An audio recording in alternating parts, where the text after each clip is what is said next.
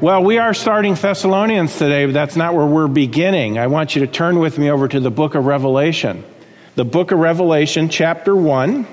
Living in Light of the Last Days is our new series on 1st and 2nd Thessalonians. You might say, why are you covering both letters together? Well, because they kind of go together.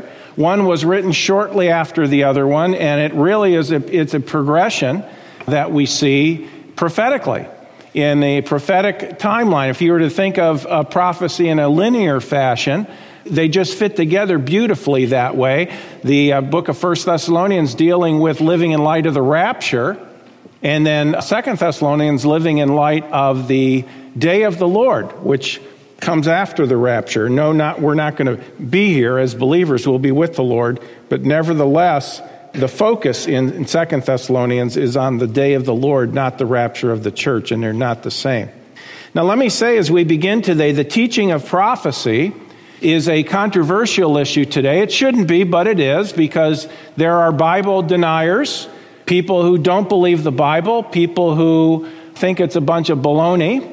And it is a controversial issue on many fronts. Now, one of the reasons Bible prophecy today gets a bad rap is because there have been false claims and there has been some sensational teaching that has taken place, particularly over the last 50 years or so. Some of the teaching is sensational, and they see these people who are that way, they see a major prophetical significance in everything that happens in the world. You know, uh, there's a shift in our economy or a, or a problem on Wall Street. And it's like, oh, here we go. This is it. You know, we're, we're going to go into chaos and we're going to go into, you know, the tribulation is coming because of this. And that means the rapture is going to take place at any moment. So, you know, I'm, I'm ready to go. Well, let me say, if you've trusted Christ as Savior, you need to be ready to go.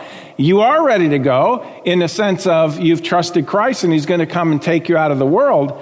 But you know, Thessalonians has to do with are we ready to be ready to go? How are we supposed to be living in light of those last days. But, anyways, there are these programs that'll do that. You know, they read into everything. There's, there's some of them that are actually programs that are weekly programs that every single thing, boy, they want to tie it in and say this is connected and here's how it's connected. Now, I'm not saying nothing is, but what I'm saying, folks, is we need to be careful and not to say things or teach things that soon afterwards are proven to be false and we've got egg on our face and worse yet, people think, well, see that the Bible is not true. No, wait, the Bible's true. It's the messenger who messed up. Okay? It's the speaker who messed up. Uh, I think everybody can, uh, well, not everybody, because we've got a lot of young people here, but a lot of us can think back to 1988. And there was a little short book that was written 88 Reasons Why the Rapture Will Be in 1988, written by a man named Edgar Whisenant. And of course, that didn't happen. And he kept, as time went on, adjusting his dates, which is, you know, you're just digging your hole, your grave a little deeper by doing that, because no one knows the dates. No, you can't figure it out. Now, I know and I understand all the reasons because I used to be really pumped up about it that, you know, Jesus is coming on uh, the Feast of Trumpets, Rosh Hashanah, that's when he's going to come. But I want you to think about it, friends, and you're going to hear me say this a lot during this series. If Jesus has to come on the Feast of Trumpets, then the rapture is not an imminent event. If he has to come on that day, then there's 364 other days when he can't come. You see what I'm saying?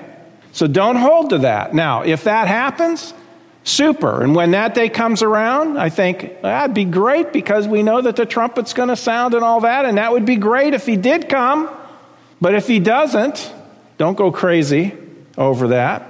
Now, because of books like that, prophecy often gets a bad rap. And then there are those who today, by the way, their number is increasing, who do not believe that the church should be teaching or emphasizing prophecy.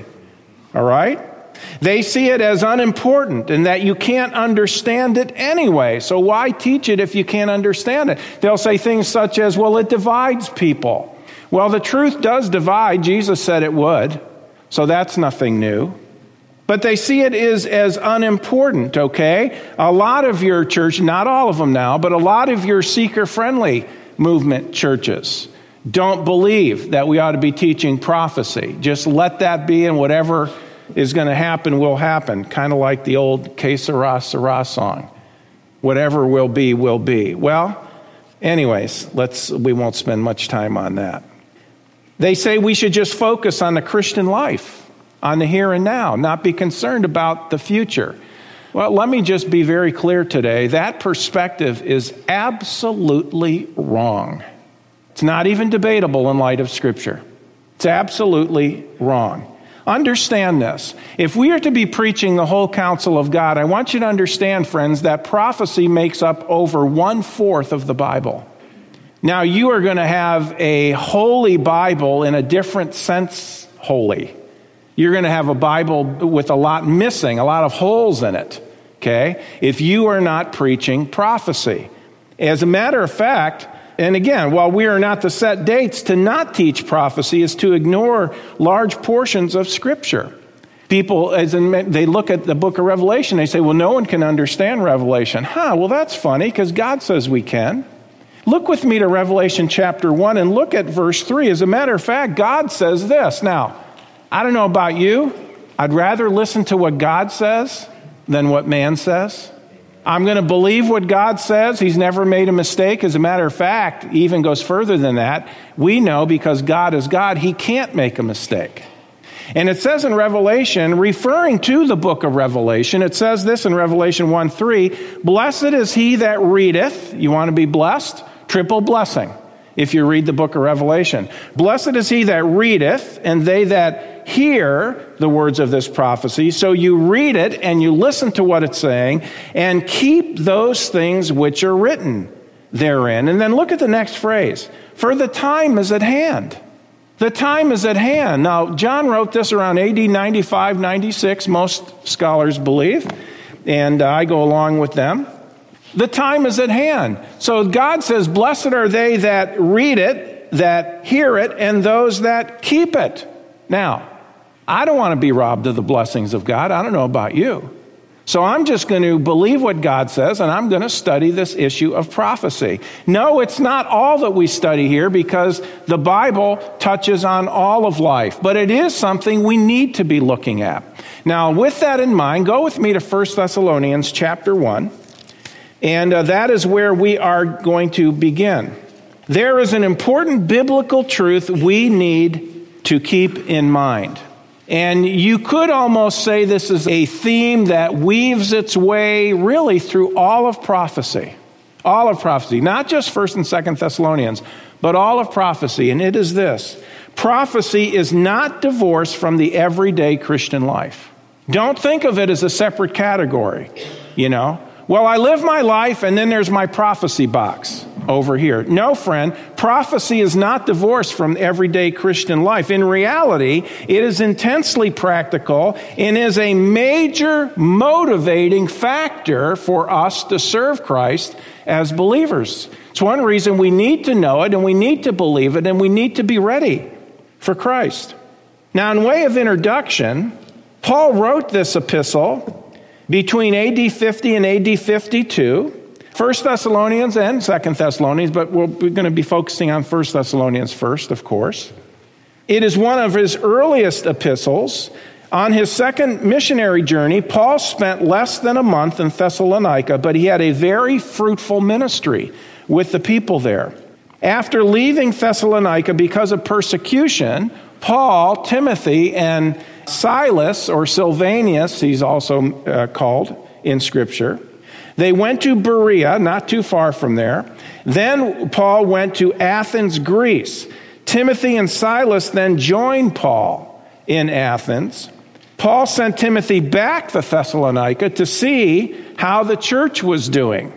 And then Timothy rejoined Paul in Corinth and told him how well the church was doing. And it's very encouraging to read 1 Thessalonians and see these things that were going on. From Corinth, then, Paul wrote the two letters to the Thessalonians, all right? Now, this city of Thessalonica, Thessalonica was a major port city of its day. Back then, it had a population of about 200,000 people. So it was a big city. It was on the main road connecting Rome with the Mideast, with the, which is called the Egnatian Way, the major thoroughfare through there. The Thessalonica church was a very young church. It's estimated between one and two years old. These are relatively new believers, but they had grown immensely and they were a shining testimony for Jesus Christ. And so these are the people he is addressing. New babes in Christ, in a sense. They hadn't been saved long, but man alive, these people got saved and they took off. They took off spiritually. And by the way, that's the way it's supposed to be. Now, what is the purpose of this letter? Well, it's to strengthen, to encourage, and to motivate believers to stay faithful until Jesus comes back. To strengthen, to encourage, and to motivate believers to stay faithful until Jesus comes back. Now, I want you to think about that because that doesn't just touch on the Thessalonians, that's for you and me. Remember, it is written to a local church, so there are unique applications for us today. Yes, it's written to all believers, but particularly focusing on local church ministry. Paul gives clear instructions on how to live and gives clear teaching concerning the rapture of the church.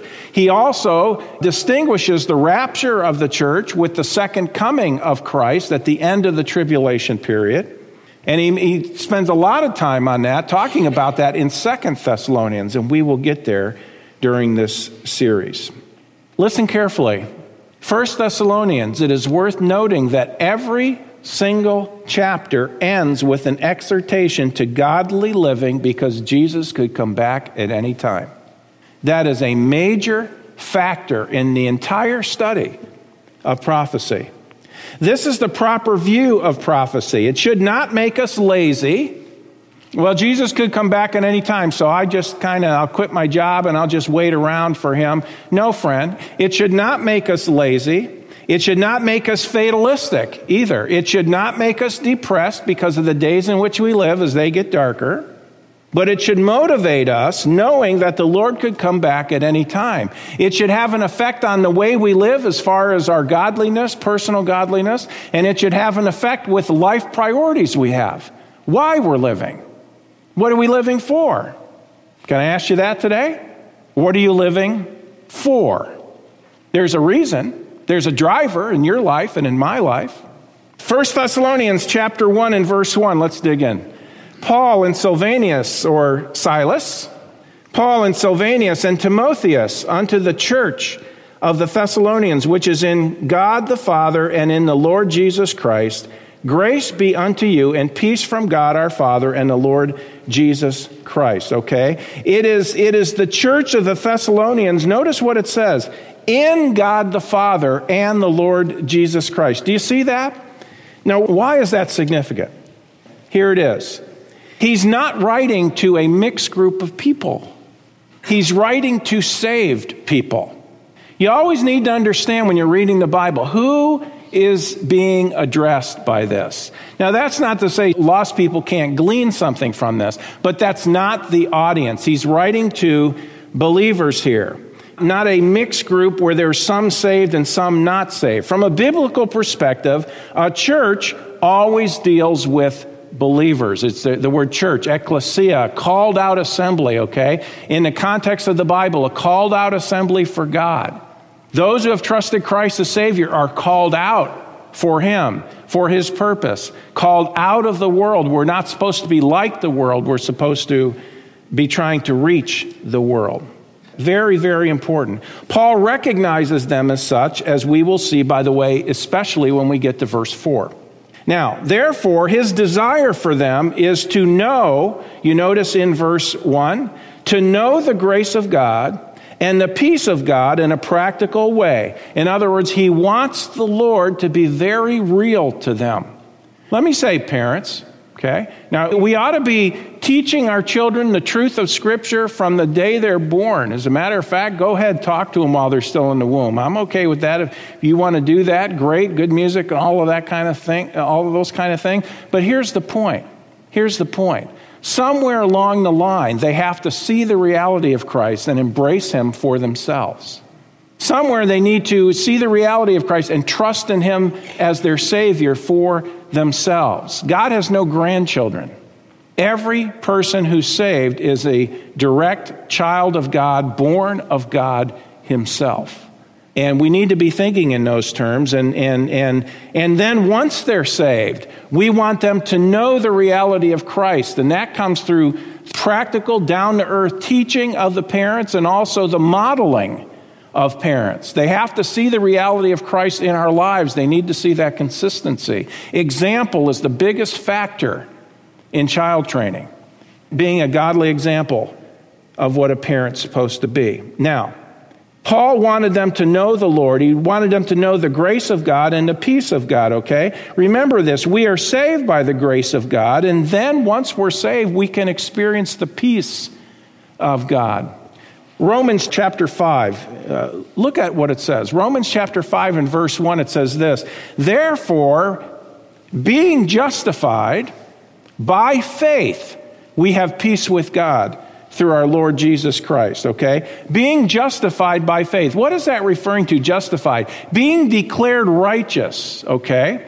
By faith. How is a person declared righteous in God's eyes? Not by your good works, not by the way you live your life, as a person. Can I say today, if you are trying to earn your way to heaven by being religious, by living in a Christian way, by being of a certain denomination or group or whatever, friend, if that's where your faith is in to get you to heaven, you're not going to go to heaven. That is not how you get to heaven. The only way you get to heaven is through what Jesus Christ did on the cross for you when he died and paid for your sins. Let me illustrate if this were to represent you and me. We're going to let my wallet represent our sin, okay? God says we're all sinners. That's not new revelation for any of us. We all do things wrong, don't we? God, though He loves us, in spite of our sin, He loves us, but He hates our sin. You see, to get to heaven, you have to be sinless in God's eyes because heaven's a perfect place, and none of us are, though. Therefore, we have a problem. We are separated from God. So, how are you going to get to heaven? Well, here's the truth of it. If you die in your sin, if you die without your sins being taken away and forgiven, then God says you'll spend forever separated from God. God doesn't want that for any of us. Now, again, religion will not take away from sin. Going to church, doing good works, as we're going to see in just a moment, that won't take away sin. The only way your sin can be taken away is through death. A death payment has to be made. Now, if we do it, we'll be lost forever. But God, so loving you and me, not wanting us to be separated from him, he took on flesh, this hand representing the Lord Jesus Christ, who is God in the flesh. And he came to earth, lived a perfect life, and he went to the cross, and he went there to pay for your sin and mine. He took our sin upon himself. He made the complete payment, paying for every sin, past, present, and future.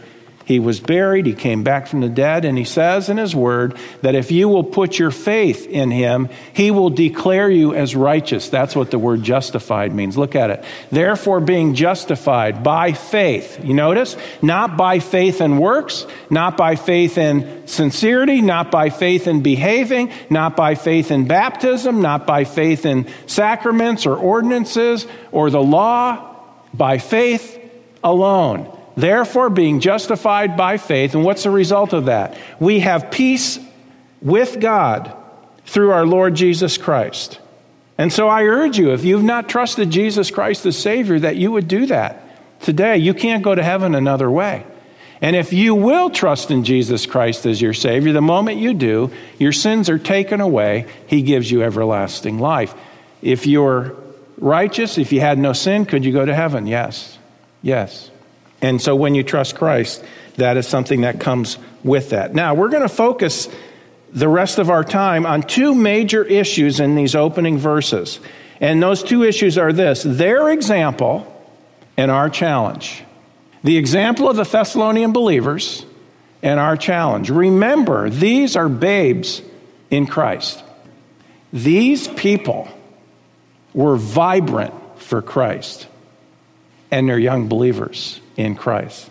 Can I ask you today, if you've been saved for decades, how vibrant is your Christian life?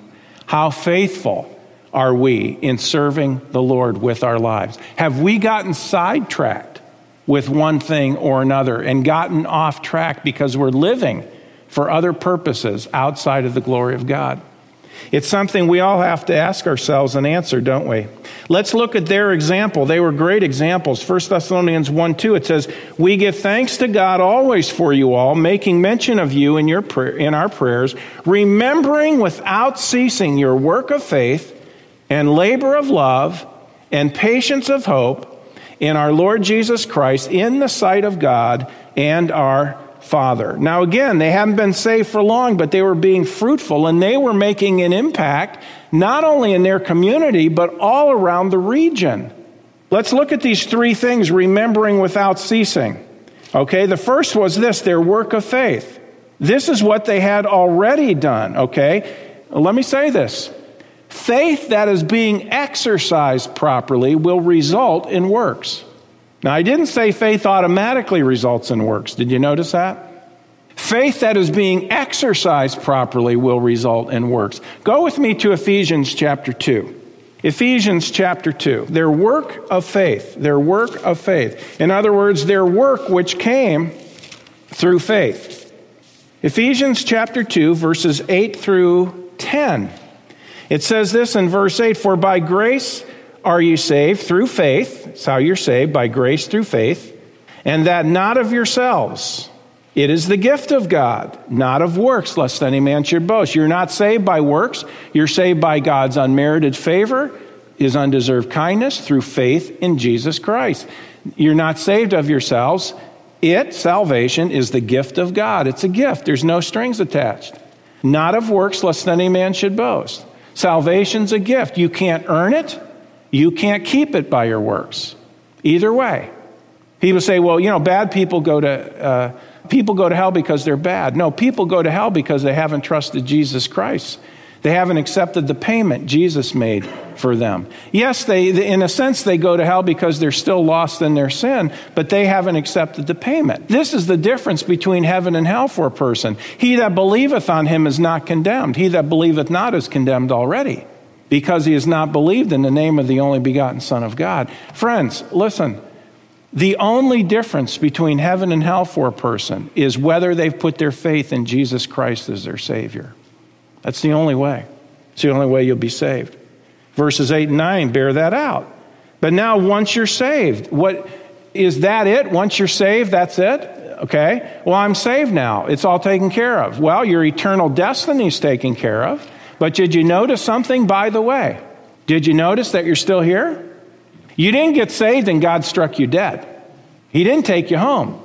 He left us here, and He left us here for a reason. He has a life for us to live. He has a plan for our lives. And verse 10 bears it out For we are His workmanship, the product made, literally.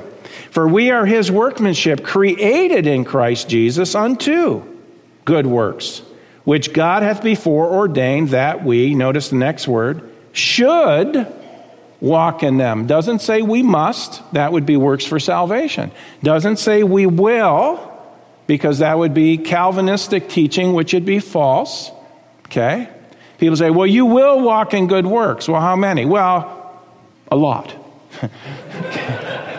okay, define that.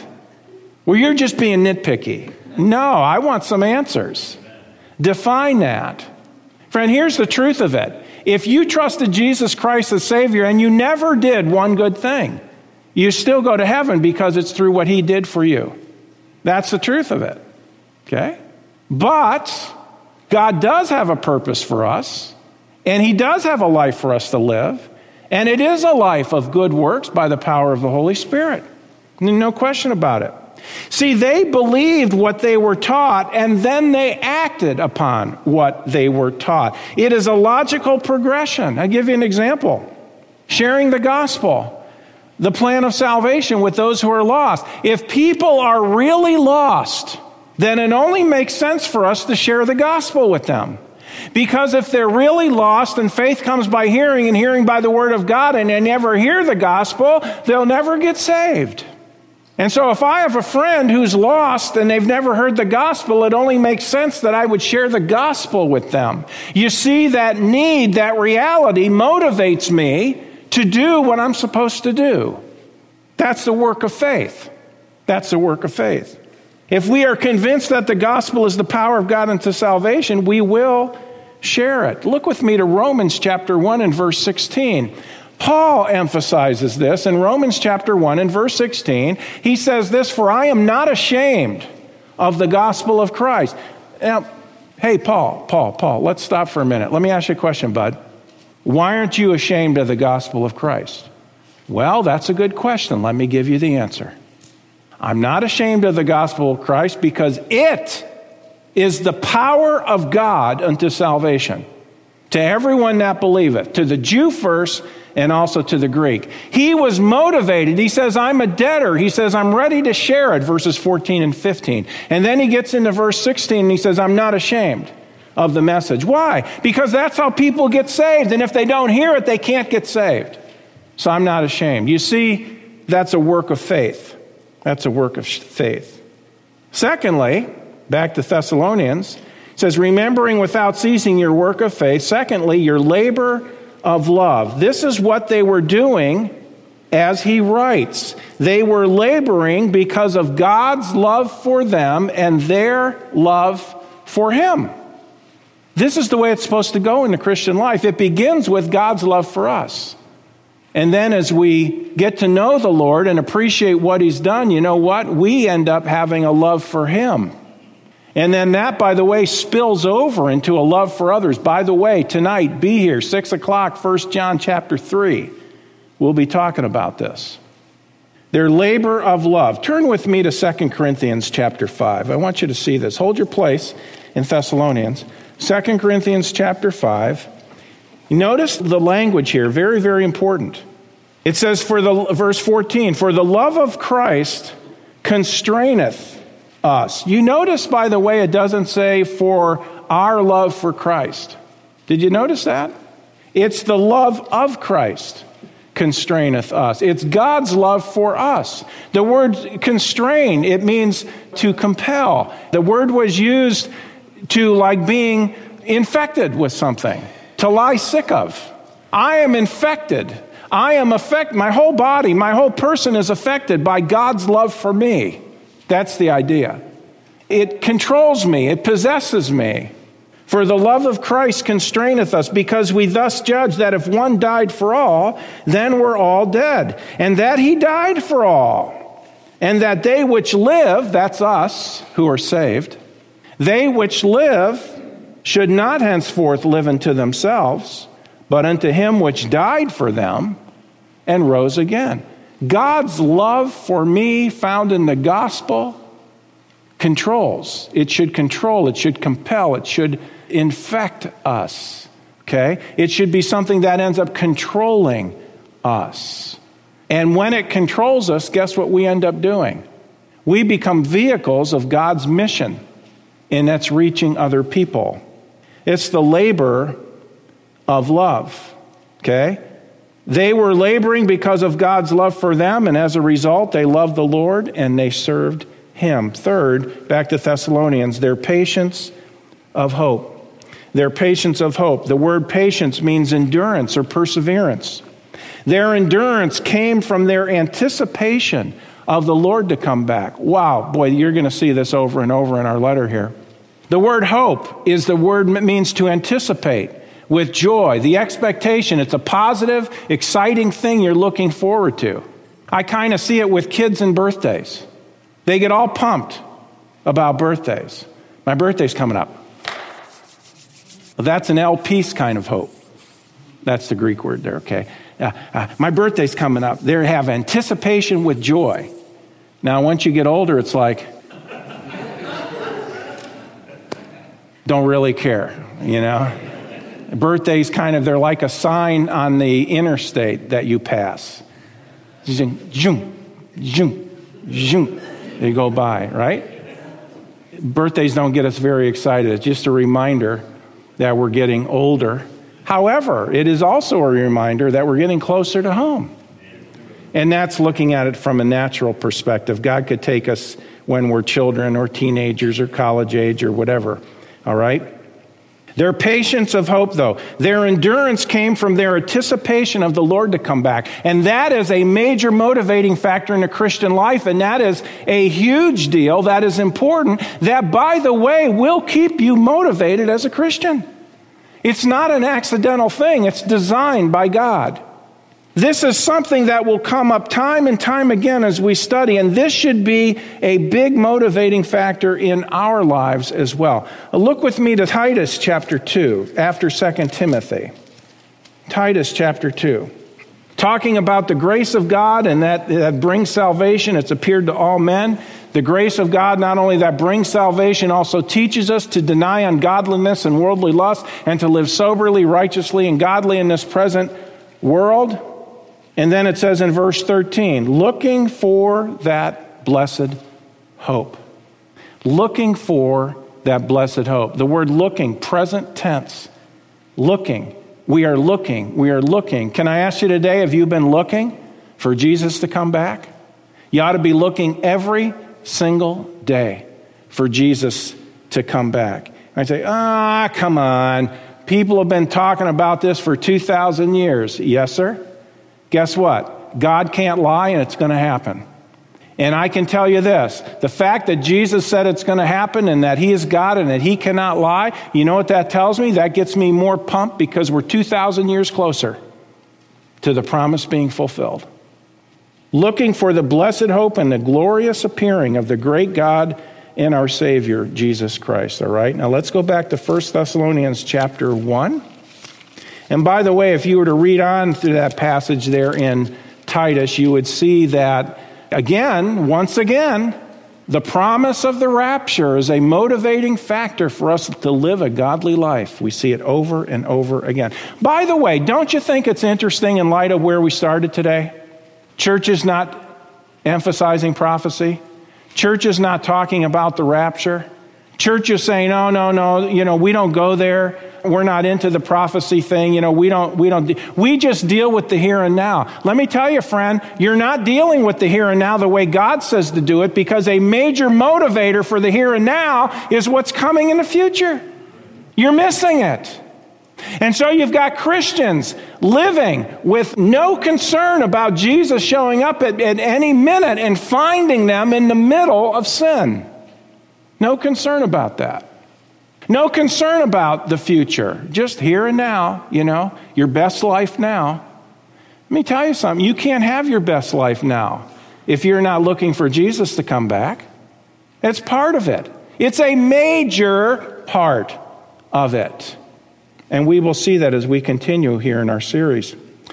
1 Thessalonians 1 4, knowing, brethren, beloved, your election of God. Okay? Now, people see that, the word election, and they, their blood runs cold. oh, election, chosen. Oh, no. I'm not going to be able to sleep at night. I wonder if I'm one of the elect. Let me ask you a question. Have you trusted Christ? Oh, yeah, you're one of the elect. Have, you haven't trusted Christ? Well, no, I haven't trusted Christ yet. Well, you can be one of the elect. Trust Christ. See, Election is not God looking down time and saying, okay, I'm going to choose certain ones out of the human race to go to heaven. If he does that for some, he's also choosing an eternity in hell for the rest.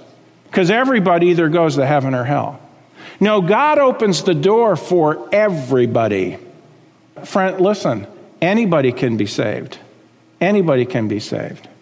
Now, if you read the context carefully here, Okay, he's talking about remembering without ceasing your work of faith, labor of love, and patience of hope in our Lord Jesus Christ in the sight of God our Father, knowing, brethren, beloved, your election of God. The word knowing means to see.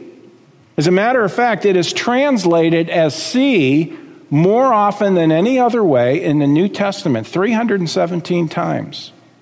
In Matthew chapter 9, for the sake of time, we won't turn there, but you can see it on the screen. Matthew 9, verse 2, it says, And behold, they brought to him, Jesus, a man sick of the palsy, lying on a bed, and Jesus, seeing their faith, seeing their faith, said unto the sick of palsy, Son, be of good cheer, thy sins be forgiven them. Okay?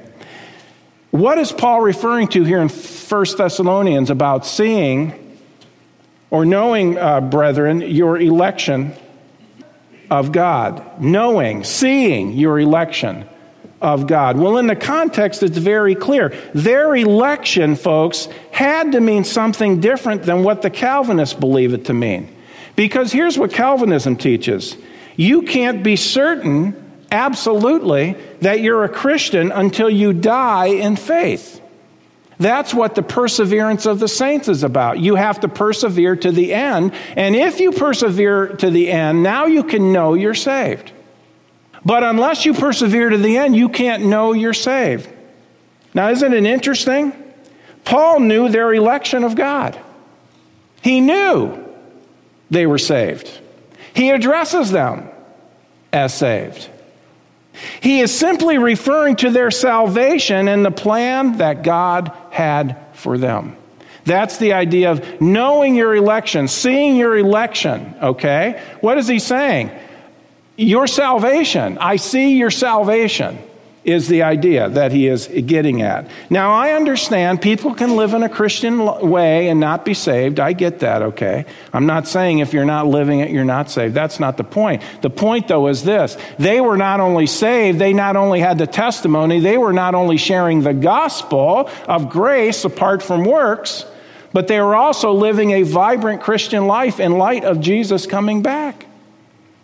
He recognized them as being believers. He's simply referring to their salvation and the plan that God had for them. And by the way, that is clear from the context that this was the issue. We're going to see that in a moment in verses 5 through 10, which we'll cover more in detail next week.